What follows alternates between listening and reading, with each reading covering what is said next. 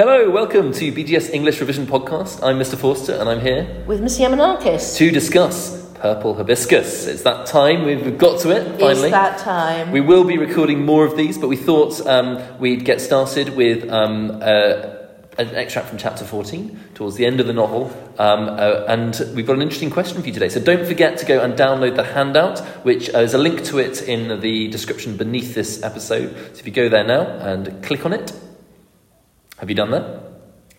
Good. they have now. Um, uh, make sure it's got all the key vocabulary on it, and it has it talks you through the essay structure, through the thesis, through the different parts of our argument, and through to our conclusion. It also has the question. So I would strongly advise that you use this. Um, you actually plan this question yourself before you listen to us. So I would encourage you now to pause the podcast if you're able to, um, read it through, plan what you're going to write, and then um, listen to what we have to say, and you can compare it yeah, with I think that's just a really useful thing to do because I think one of the things that some people are still finding a little bit tricky is extracting enough useful quotations from across the extract to make sure that they're talking about um, what's going on in the extract and also making links to the rest of the novel. So yes, do do that first. So, do you want to read the question and then remind us of where the extract is? And Absolutely. So this question is slightly different in form to the kind of classic, you know, how Striking, does Adichie make powerful. this movement? Striking, powerful, moving, because of where it is. Um, so the question that I've given you here is how does Adichie create the sense of a significant turning point in this extract? Um, and we'll talk in a little bit um, about why the placing is important and, and, and some stuff about the kind of um, the way in which Adichie structured the novel, which is important to know um, if you're doing a passage extract. So, um, uh, shall I read the thesis statement, or do you want to Yeah, read I mean, it's maybe worth, before we do that, just mentioning this is, of course, the beginning of the Pieces of Gods Yes. after Palm Sunday. So, one thing that's a challenge with Purple Hibiscus is because it doesn't have chapter numbers, thanks Adichie, um, Yeah. uh, it's really important that you know the, the, the names of the different sections of Yeah. the novel and you have a sense of the chronology. Obviously, the, it's only chapter one, really, that breaks that linear narrative. I think I think to just do yourself a really simple timeline where you have um, you know you can see visually um, how the structure of the novel works, so you're secure about that. So when you get your extract, you know roughly um, where it is. So, yeah, this is the very beginning of the Pieces of Gods after Palm Sunday, Yeah. the penultimate section of the novel. So it's um, and also as Mr. Forster said, um, uh, if you look in the past paper, you'll see for the other um, prose texts they do give me chapter numbers, but because I know some of you will have got used to calling them chapters one to seventeen. Technically, they don't have chapters, so you won't have any information. It, it doesn't actually tell you which section it's from either, so you you do need to be clear about that. But I think the story is clear enough that Yes. actually it's only, it's only chapter one that's out of order, Yeah. um, and, so as long as you know that very clearly. But But really, all you need to know is that chapter one is Palm Sunday, then you have Speaking with Our Spirits, which is the bulk of the novel, which is flashback effectively. and then you have after Palm And then you have after Palm Sunday, and then you just have that little section at the end, which is in the present, the final chapter, and that's really all you need to know. Yeah. great, Miss Yemen, would you like to read the, the thesis? Yeah. So here's the thesis. So this extract is the opening of the Pieces of the Gods section of the novel, also su- subtitled After Palm Sunday. It returns us to Jaja's first rebellion, where he refuses to take communion and refuses to reply to Papa, and there are many echoes of that opening chapter in the extract. Jaja's refusal to submit to Papa's authority and Maman's newfound confidence are seen as shocking by Kambili, who feels that the home and world that she once knew are now disintegrating around her. So what I love about that thesis, um, not just to give ourselves a big pat on the back, is it contextualises. well done, Miss Yemenakis. Thank you. It contextualises the novel really clearly, which is so important for an extract question. But it also encapsulates some of the main threads that we're going to be exploring in the essay. Um, Jaja and Mama's change, the way in which they've they've shifted around, and actually that's two of our three sections really, because we talk Yeah. about how in 45 minutes, you, most people, most average human beings, can do about three points. You might be able to do four. Yeah. Well done, you. Um, but But it's better to have three clear Yeah. points rather than sometimes people end up with one really long paragraph. Yeah. And, then, and actually, something we were saying before um, we started recording, which is that it just so happens for this extract that it is three paragraphs long, and it also just so happens that each paragraph does focus on something slightly different. So I have structured this one chronologically, but you wouldn't necessarily always do that. Yeah. But it works for this one. So you've Yeah. got to be a bit flexible in, you know, depending on what they give you. The main thing is you have three discrete sections that analyse three aspects that all Yes. engage with the question and enable you to do some beautiful close textual Absolutely. analysis. So, and, and that are covering the whole text, so you're not missing a key moment like the end or whatever it is. so we're going to start by looking at the pathetic fallacy, which is, of course, um, called fallacy because it's not true. Today is raining and I'm Oh, pretty in a dark mood. Maybe it is true. I'm feeling quite quite sprightly today. Um, so. so the pathetic fallacy is the weather mirroring or echoing some way the character's emotions. So could you read your topic sentence for us? Yes, so in the opening paragraph, Adichie's use of the pathetic fallacy and personification create a sense of chaos and alienation so that a once familiar landscape is defamiliarised. Lovely word, defamiliarised, one of my faves. What does it mean? It means when something, um, I've got that in the little vocab Oh, section as well, so you nice. can look it up. So it's basically something ordinary or familiar, but when it's presented to you in a poem or a prose text in a way that suddenly makes it seem odd or strange, so you actually have to stop and think about it, or it shows that something is changing in, in your mind or the world around you.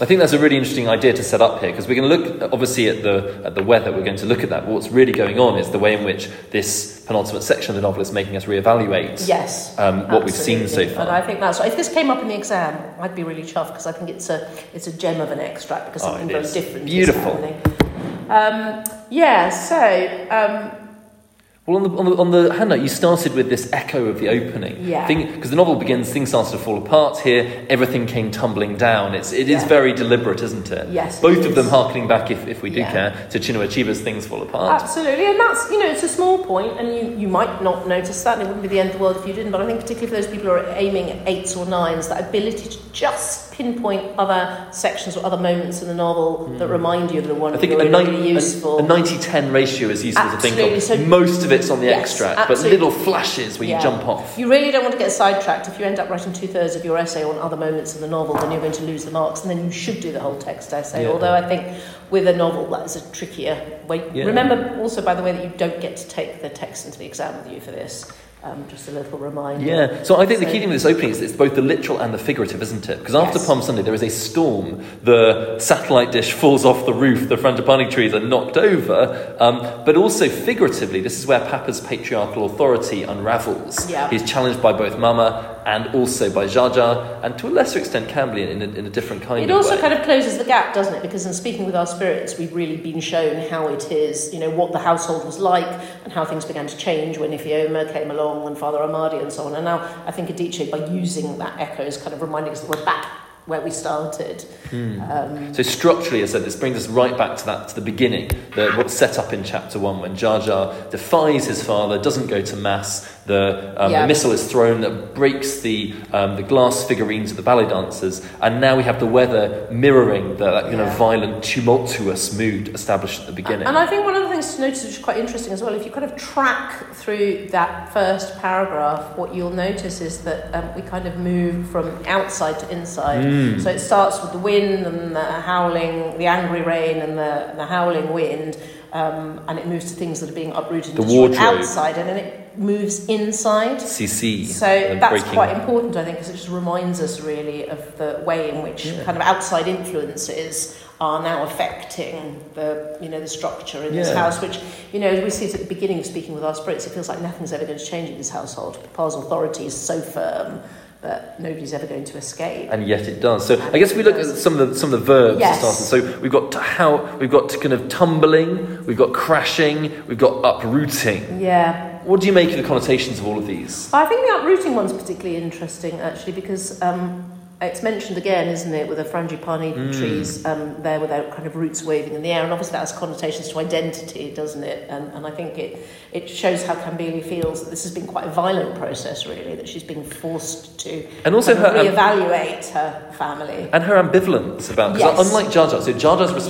Yes. to Papa's patriarchal oppression and abuse is to become an atheist, to reject both his father and the Christianity of his father. Kambili's is different. She sees the Virgin Mary in this, you know, in, in a vision. Yeah. She doesn't lose her faith in any way. Um, she also has complicated feelings about her father. She I- thinks of him right into the final Absolutely, chapter. Absolutely, and I think you know that we see that in the third paragraph of this extract, which is that when we when the focus moves away from um, outside and um, Mama, you see that Kambili really doesn't quite know how to navigate this new landscape, and she was much more kind of tentative, wasn't she, when she first went to Ifeoma's house and so on, as well as Jar kind of went. right. It was like he was ready to see another way of living. So I guess where we could go with that with this extract is the way in which the, her description of the weather mirrors these wider feelings of dislocation, of loss, of defamiliarization, that a familiar landscape has been uprooted, turned upside down, inverted, the personification of the wind, the angry rain, the howling wind. which winds. to her feels very violent, I Yeah. think, as well. And there's, Um, don't, I was going to say, don't forget as well, of course, the weather's a motif throughout the whole novel as well. It's often used, and we've got the Harmattan winds, we've got all sorts of things going on with the weather. And that would be a lovely thing to kind of break off and bring Yeah. in, wouldn't it? And I quite like the um, the spaceship, the satellite dish as a Mm. spaceship. I particularly like the use of because there are quite a lot of um, active, destructive verbs. So I think the lounged um, is quite interesting there because there's almost this sense that something has taken root in the household that now has the confidence to kind of sit there, almost almost like it's kind of been provocative. Like here I am in a place where I don't really belong. and what's interesting about the satellite dishes, of course, this was earlier in the novel a symbol of Amaka's like, dissatisfaction with her cousins. She was jealous they had Yes, satellite, yeah. but they never they watched never allowed it. to watch. But they never were never allowed to watch it in the sense that this, this facade has been tumbled down. That Yeah. this, this thing that was a, a that stood between um, Jaja and and um, Kambili and their cousins has tumbled down with them. Um, the last thing, really, I guess, about this is the plants. Because obviously, another motif that we'd want to mention, and I said motifs are so important to revise. Yeah, I think we'll do some bonus bites on some of these motifs. Is uh, is the purple hibiscus of the title that symbolises Ifeoma's influence? She gives him the stalk. She gives Jaja the stalks to take. and it takes root, doesn't it? And- And, and- replaces the red hibiscus. And crucially, unlike, although it's not mentioned in this extract, unlike the other plants in the garden that are uprooted, the purple hibiscus survives. They do take root. There's the sense of something being deeper that lasting, that, Yeah. that Ifeoma's influence, the change she's made to these children. It's just maybe a little point you could make, isn't it? That, Yeah. that actually it's the one thing that's not uprooted. Yeah. It's not destroyed. Should we move on to our next Yes, point? Yes, I think we should. So, um, you're going to move on to talking about Adichie portraying Mama in Yeah. a different. Um, you say Mama, didn't you? I say, I say. I said something different. It, I don't know. Say on the audiobook? I don't know. I. I don't know. Um, maybe that says more about us. Um, Mama or Mama um, is a significantly different way to the character we've seen in Speaking of Our Spirits. This is, um, yeah. What's your topic sentence? Yeah, so the topic sentence is during the majority of the novel, um, I can't say it now, she was portrayed as a cowed, submissive victim of Papa's violence with little agency or voice. And in this extract, there's a noticeable change in her behaviour. So, I mean, you could argue that if you read, you know, if you read that paragraph without knowing what happened before, it wouldn't feel as though any of Mama's actions are that transgressive or hmm. provocative. But actually, in the light of everything that's gone before, for her, actually, they're quite revolutionary, aren't Yes. they? The repetition of did not Yes. with what we with what she does versus what she would Yeah, normally. there's a triplet of did nots relating to Mama, but actually, interestingly, later on in the passage it comes up again and again. I think she uses six or seven times in total. She did not lower her voice to a whisper. She did not hide the tiny smile. She did not sneak Jaja's food to his room Yeah. wrapped in a cloth. Uh, and I think I think that's really interesting because those are all the ways that she would have behaved in the past. I mean, obviously, underlying this, which you know once you've read the novel, you don't know at first time, is that the reason for this confidence is that she's She's poisoning. Papa secretly. So that you know that having read the novel once, we might feel kind of quite uncomfortable about that. But um, the whispering is interesting because, of course, that's another really important motif, Yeah, isn't it? That like novel? Kambili, she seems to have gained a voice. Yeah. So that would be a really interesting and easy point to make is that un, the, the, the, the Achike household is defined by silence for most of the novel, but here the whispers are gone. There's a different kind of silence as the final section of the Yeah. novel. I mean, it's um, interesting that she says does not whisper rather than says talks loudly, Mm. but because it's reminding us of how she was before.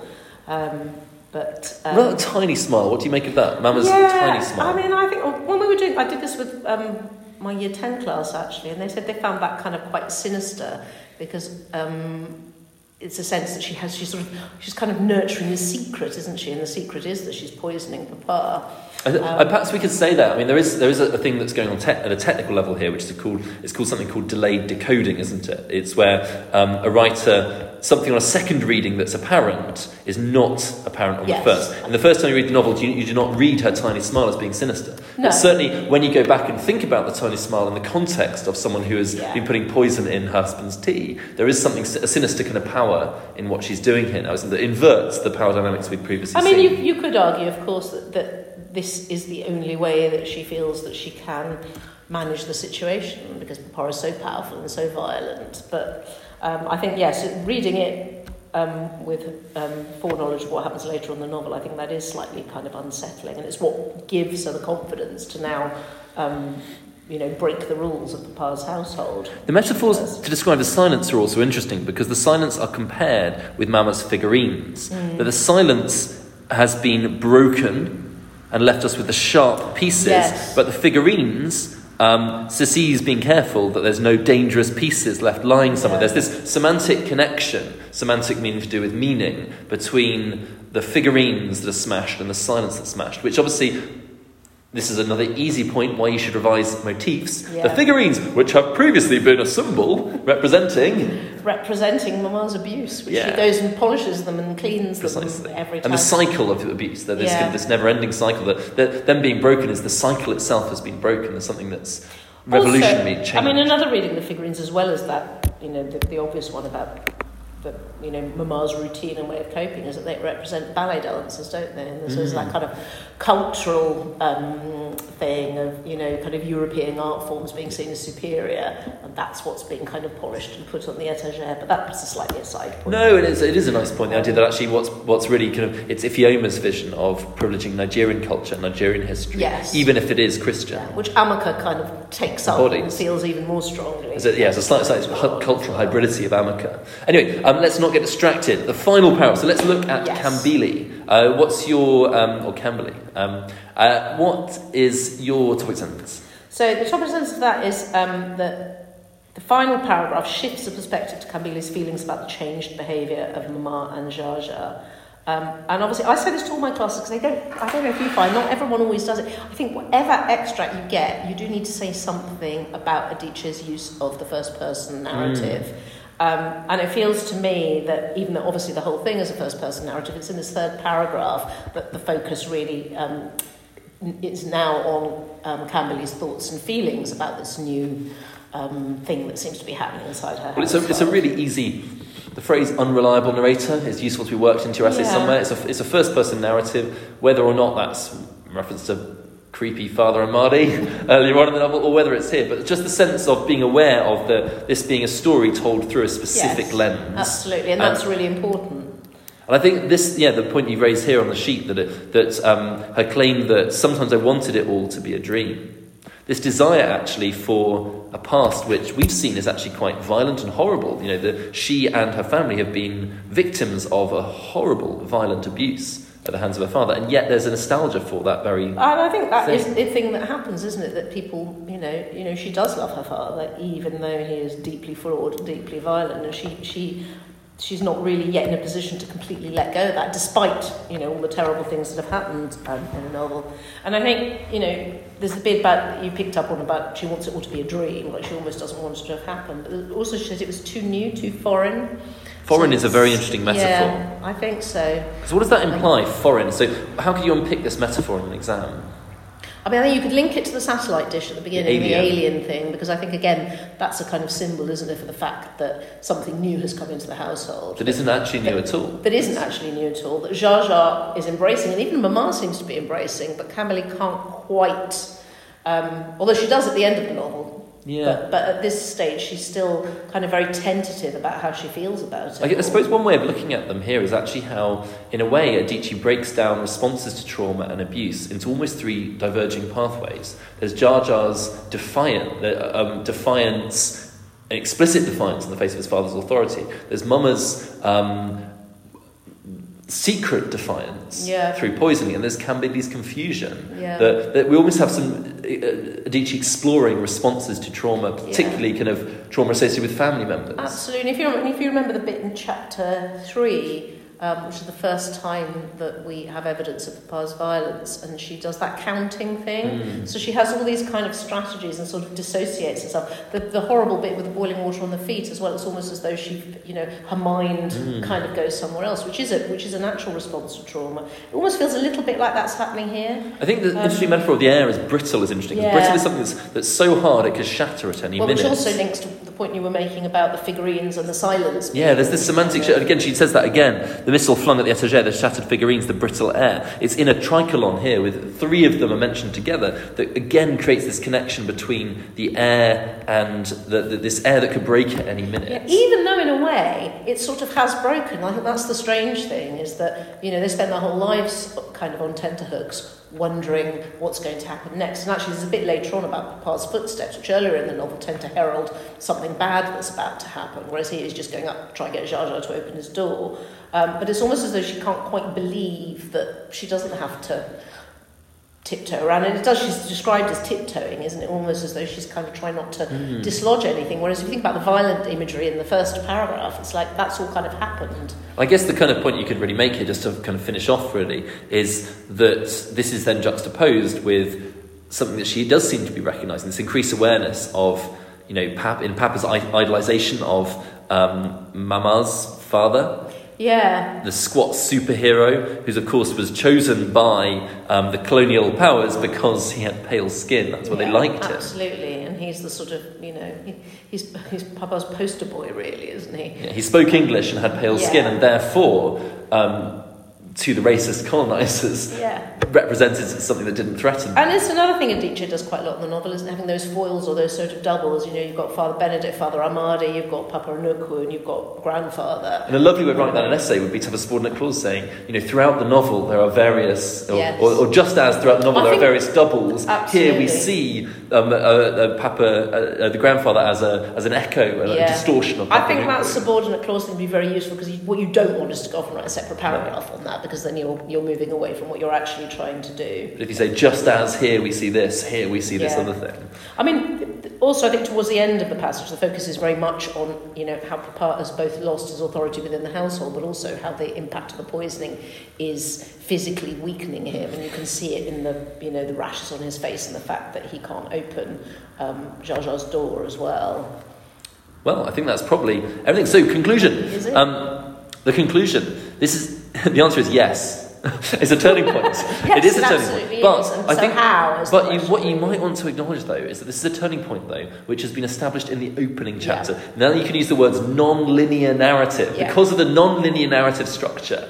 This is a turning point, but it also isn't because we've been told about this turning point from the very first We start with the turning of the point, don't we, really? And then we come back to it. So, whilst, chrono- whilst chronologically this is the turning point in Kambili's lives, in terms of the, the narrative structure of the novel, actually we could conclude this isn't actually the turning point. This is uh, carrying on from a, a change that's already Yes. taken place. I mean, you could argue in some ways that in terms of Kambili's development, it's the final chapter as the turning point because that's the one where she seems to be in control and positive and optimistic and looking to the future in the way that Jaja and um, Mama can no longer do. So, and, and, and if you do want to complicate the question at all, don't do it in your first paragraph. But the conclusion is the place to do it. If you've got any Yeah. final twist in the tale, you can keep it and say, well, is it even a turning point at all? You know, you could finish with something along but those I, lines. I do think that's why this extract is such a nice one as well because there's just lots of nuts and bolts kind of passage analysis um, that you And can there's do. so many, well. mo- and maybe so my final thought really is just motifs that, like, hopefully you saw that an extract that didn't seem to contain Yeah. many screaming motifs. We touched upon silence, we touched upon flowers, we touched upon figurines, Yeah. we touched upon weather, and these are things you can revise Yeah. And have flashcards ready I- and I go in looking for. Absolutely. I mean, I think you know, I think everybody needs to have reread the novel before they go into the exam. The audiobook's Um, great. Or listen to the audiobook, and that is fine. But I think, in, I think in terms of, of this, and particularly if you're considering doing the passage-based question, which I think is probably the right one for, for most of you, yeah, if you have a really good understanding of the motifs and the key themes, it's just making sure that you can respond to the ones that turn up. I mean, because there wasn't that much in this one about um, colonialism, for example, No. maybe a tiny bit with um, grandfather, but it might be a really important one, or, you know, the politics of Nigeria, which don't really come up in this one. So it's just like being clear about that. Um, Great. yeah, okay, thank you. Bye.